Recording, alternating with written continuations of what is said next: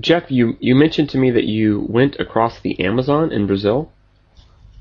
Yes, yes. I was going to South America, um, and when I do a trip, I'm I don't like to be a regular tourist and just go and sightsee.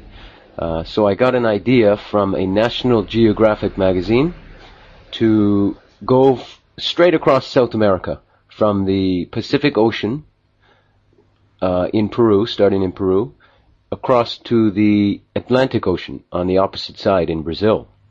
And you have to go through the Andes Mountains, and then you have to go across and through the Amazon. So uh, that's that's what I did. That's fantastic. Mm, it was a good trip.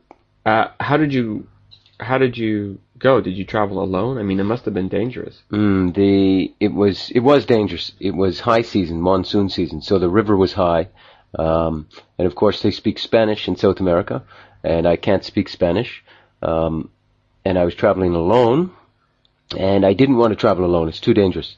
So I had to look for uh, another a, a travel partner who was who was a little bit uh, as crazy as I was to do this trip. Right. So uh, when I arrived in uh, Lima, uh, the capital of Peru, I started looking around for someone else who looked uh, who looked like a tough, good traveler. And one night in my guest house, this bald Russian guy came into the guest house carrying a big pack, and he had a big pack with a with a tent and a sleeping bag strapped to it, and he had a big machete hanging off his belt. And I said, "This guy's perfect." so I went up and talked to him. He sounds a little bit like Indiana Jones. Oh, he was great. He was a great guy. And his wife is Mexican, so he speak he spoke perfect Spanish.